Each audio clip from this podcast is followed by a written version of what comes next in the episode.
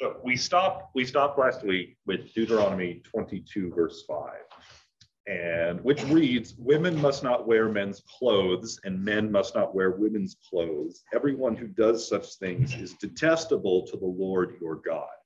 Now we read this and we want to we want to apply it in our cultural context and we want to say things like see you can't be a cross dresser and things like that. But um, the context of what moses is talking about is he's talking about people dressing up as the opposite sex in, in conjunction with worshiping these Canaanite fertility gods and goddesses. So that's what he's saying. So, uh, but I've been in churches, like I mentioned last week, where they they, they freeze frame this ideal time in American life, uh, like the 1940s or the 1950s, or Leave It to Beaver, uh, the Andy Griffith Show. That that you know this ideal time back then, which wasn't actually ideal, but it has this aura of wholesomeness and they freeze it and then they want to say see we need to we need to look like that so women all have to wear skirts um, you know uh, men have to have to men men have to dress a certain way women have to dress a certain way and they try and apply it uh, culturally by freeze framing some ideal point in the american past and saying if we just do that then we're fulfilling what deuteronomy 22:5 says but that's not what deuteronomy 22:5 is saying moses isn't saying that you need to look like the men and women from the Andy Griffith show. Um, he's saying don't um, engage in these practices that are associated with worshiping pagan gods. So unless you're planning on worshiping, um, going home and cross-dressing in order to worship Baal or any of the other fertility goddesses, then I think I don't think you're in danger of, of doing this. But that's we left it with a conversation of Ralph mentioned, you know, that different cultures dress in different ways. So how do you how do you know what to freeze frame? Like if you want to try and apply this in a derivative you know, sort of way, um, in the what how do you know which which period in time to, to use as your benchmark? Because the Israelites didn't dress like we do. Um, whatever the, the guys of the days are wearing, unless they're all cross dressers, then you dress like them.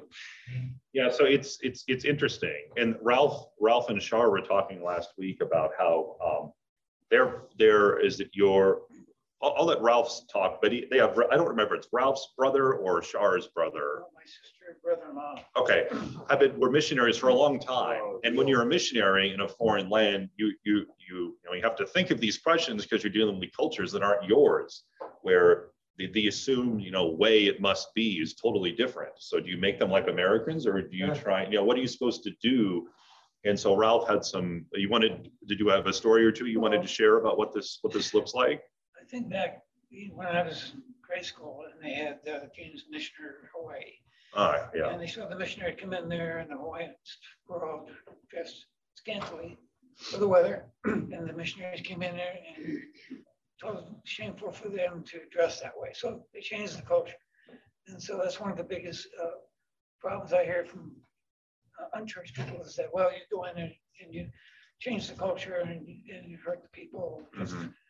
You make them do what you think is right. That was my first introduction to that. Then when I went to New Guinea, uh, the people there at that time were starting to wear Western clothes. They thought that was really cool. And that's what they wanted to do. But when they first got there, they were wearing bark and whatever they could make. There was no clothing store, no J.C. Penney's.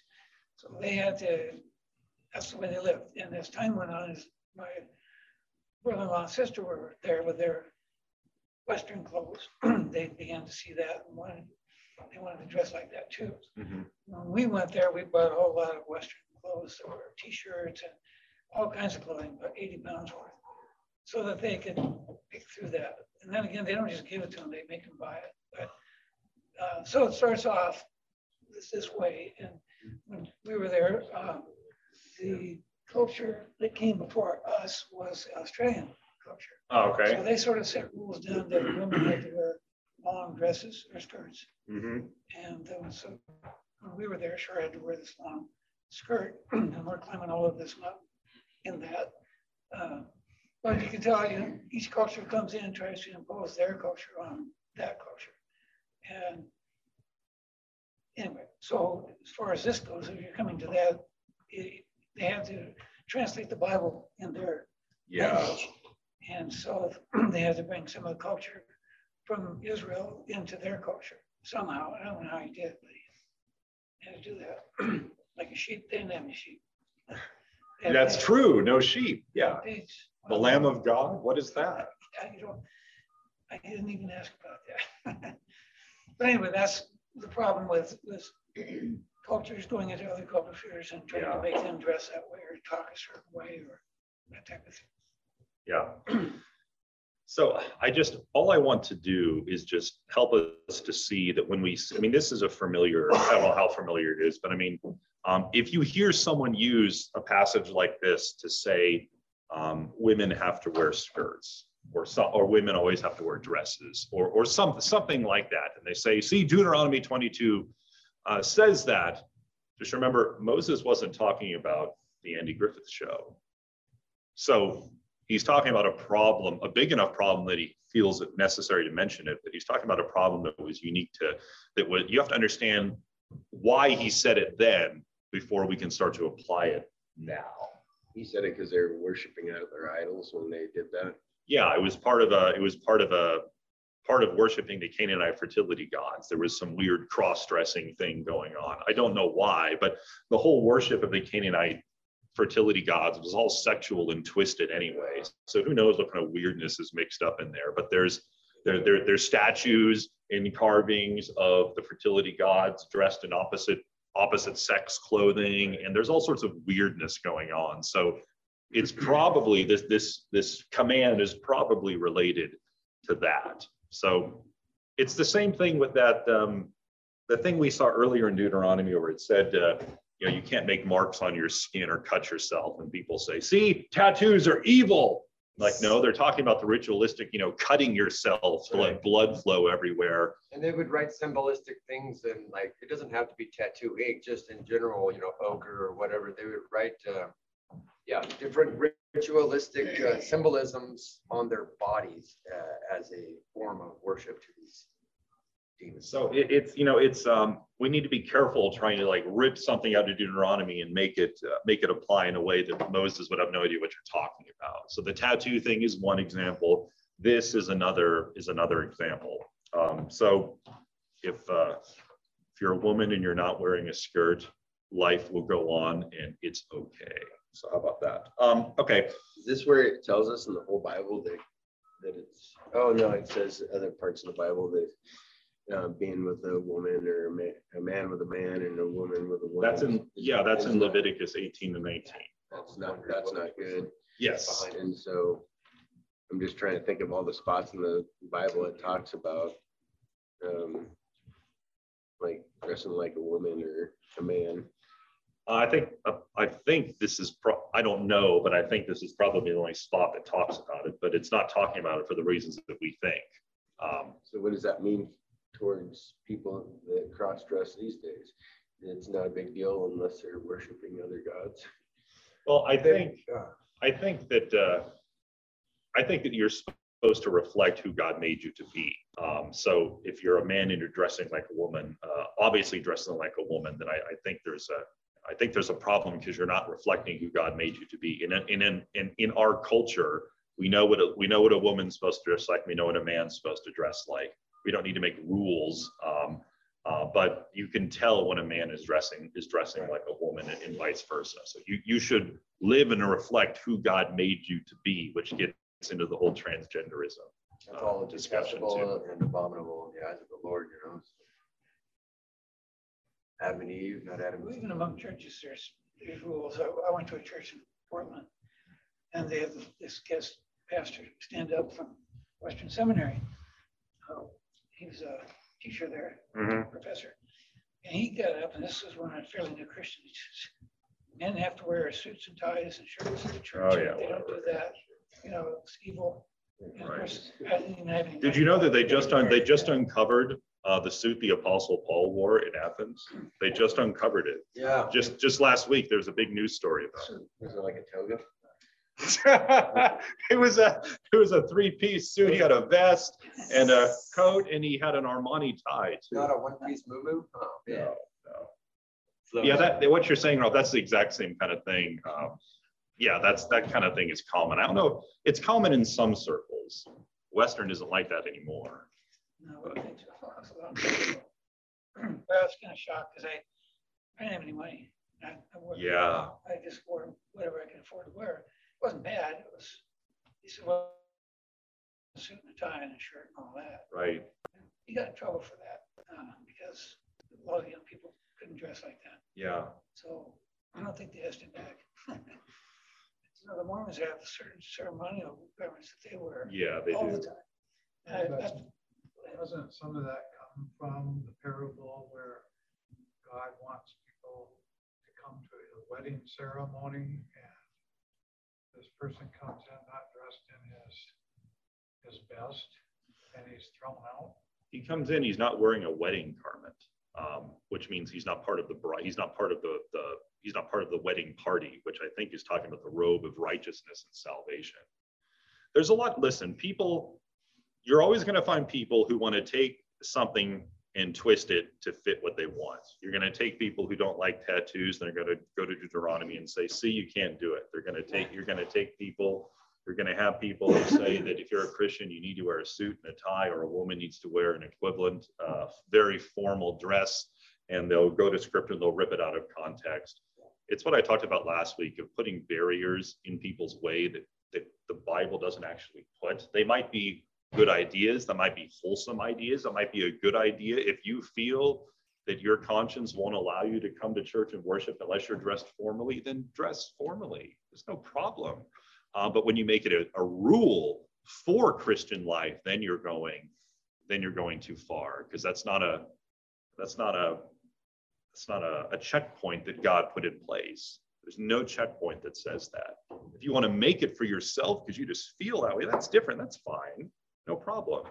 Um, but that's the that's the great danger is we we like to make rules and then impose them on everybody else. It's the same idea about the pulling a tree out of the woods and decorating it like a Christmas tree. People say the Christmas tree is symbolized there, but I think it's talking about taking a tree and making it into an idol. Uh, can't remember what, it's probably in Deuteronomy. It's all gather around. Same idea where, you know, somebody comes to your house and condemns you because you have a Christmas tree. You know, There are people that do that.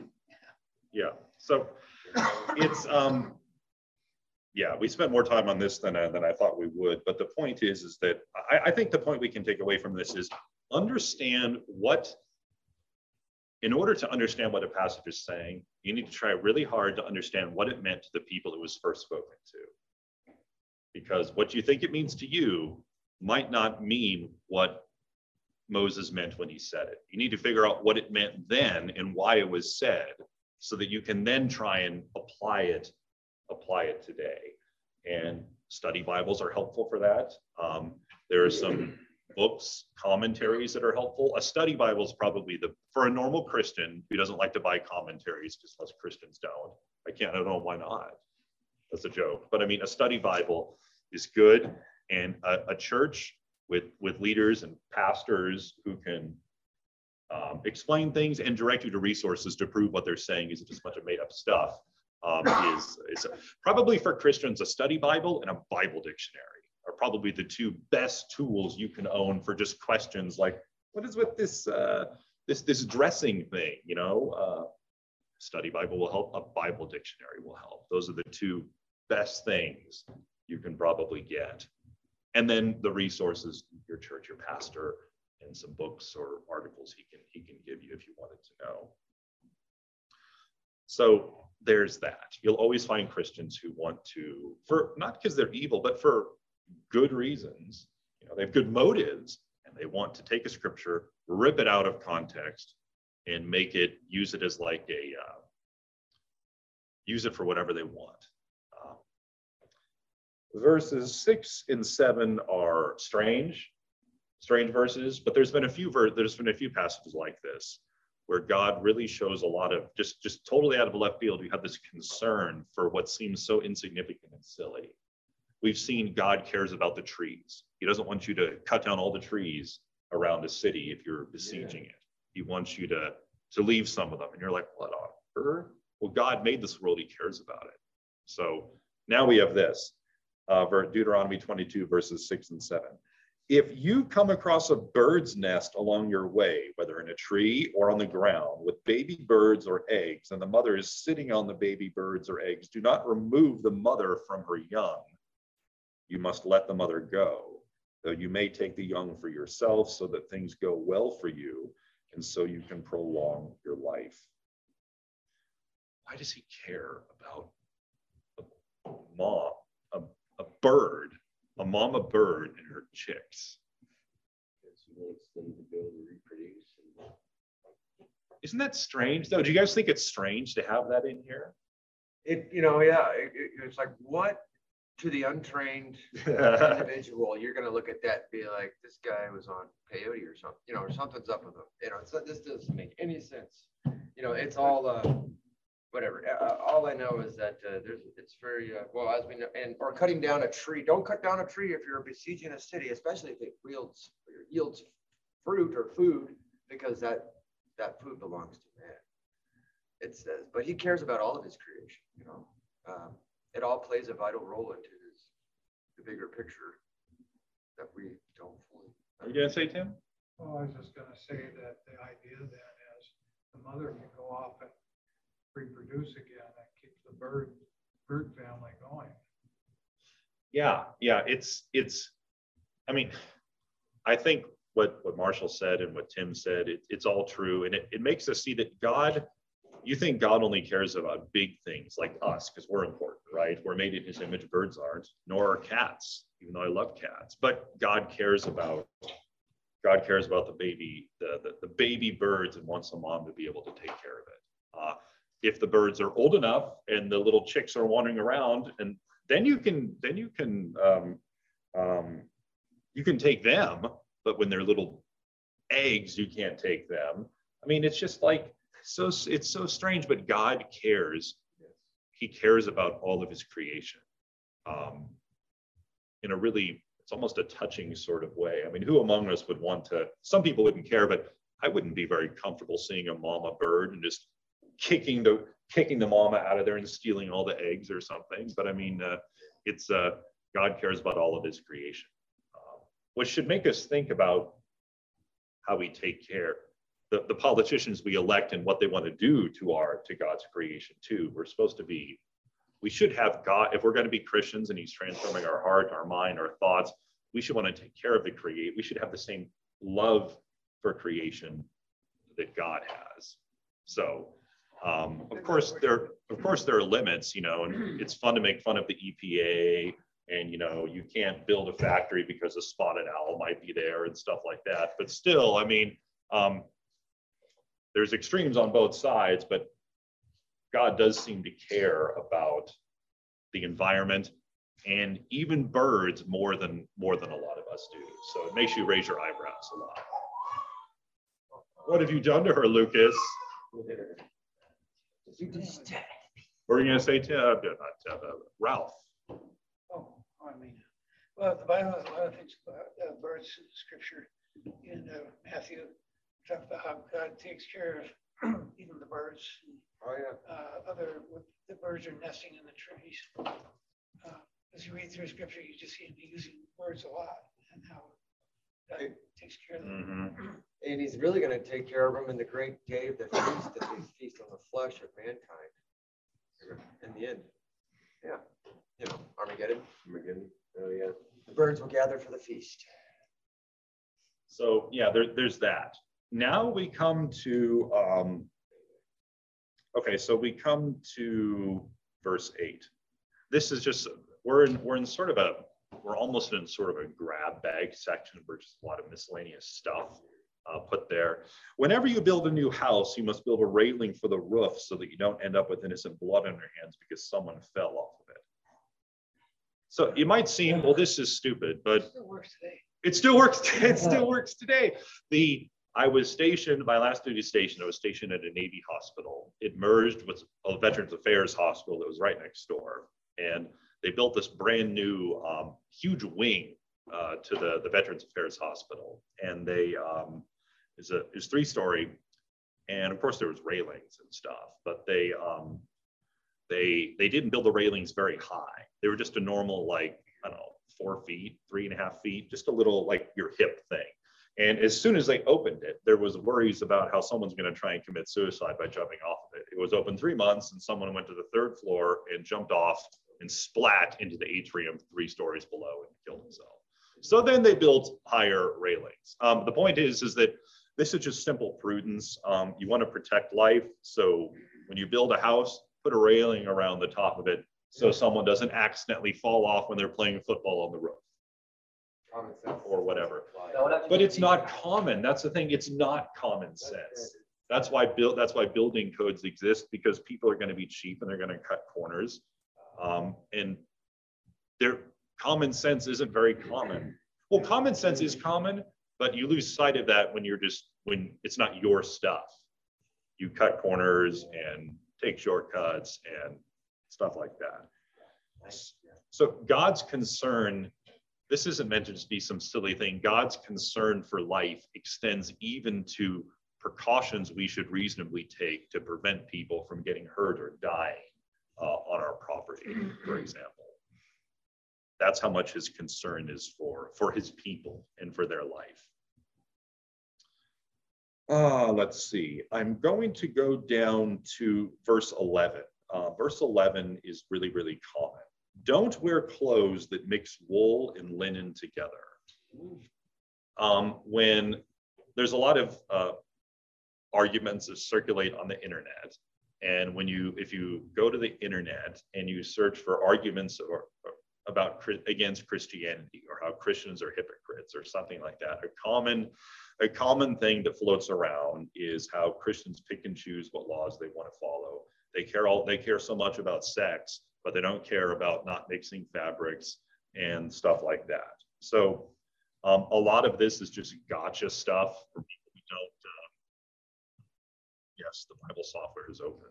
A lot of these are just um, they're meant to be they're meant to be um, arguments that are going for a cheap effect, and they're not really trying to understand the context of what's happening or why. But why on earth do you think God cares about this? And if you have a polyester blend on right now, are you in sin? I don't know. This might be actually. It has something to do with shrinking. One shrinks, one doesn't. I don't know.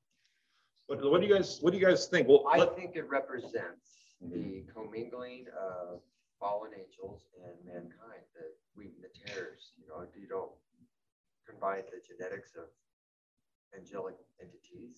with- I don't know. That's kind of where I'm going with it. You know, wheats and the tares. Uh, I like Goliath. You know, he would be considered.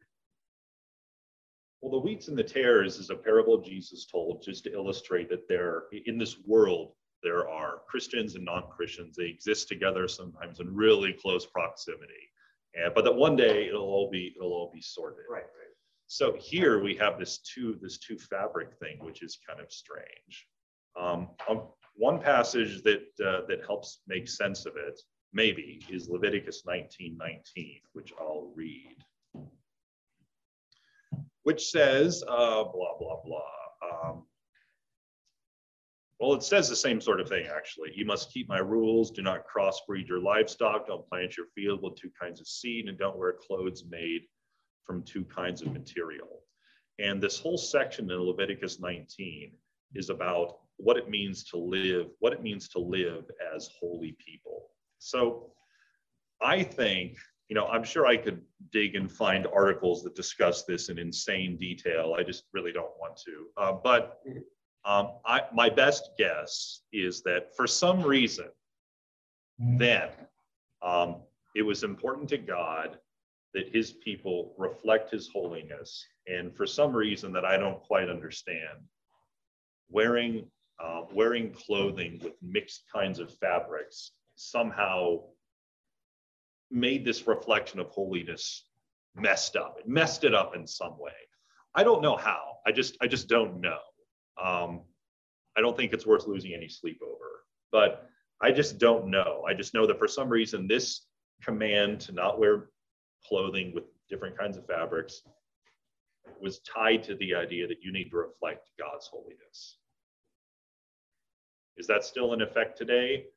No, I don't believe so, because all of those laws are all of those laws are gone. All of the ceremonial laws with the the sacrifices and the rituals uh, that picture Christ, all of those are abolished.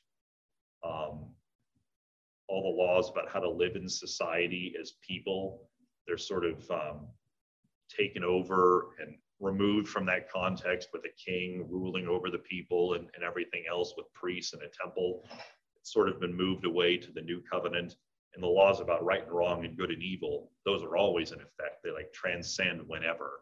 So I, I don't believe that you need to worry if you're wearing a polyester cotton blend shirt right now. Um, but for some reason back then it was an issue. Um, and I confess, I just, I don't understand. I could find out, I just didn't have time to find out. But if it is important to anyone, I will find out and I'll talk more intelligently about it next time. But does anyone have any thoughts about this? Does anyone study Bible, have any keen insight that they want to share? That's right. What is what does John MacArthur say?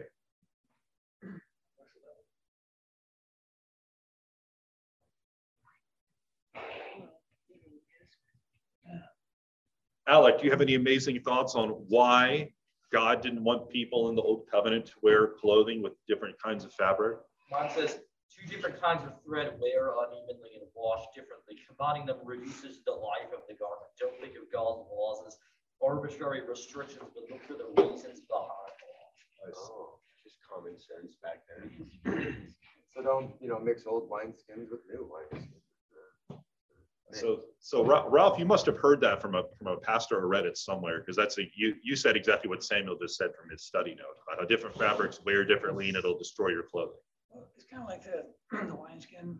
Yes, so yeah. wineskin, Same idea. One is already shrunken, one's expanded. It'll burst if you put, mix the two together.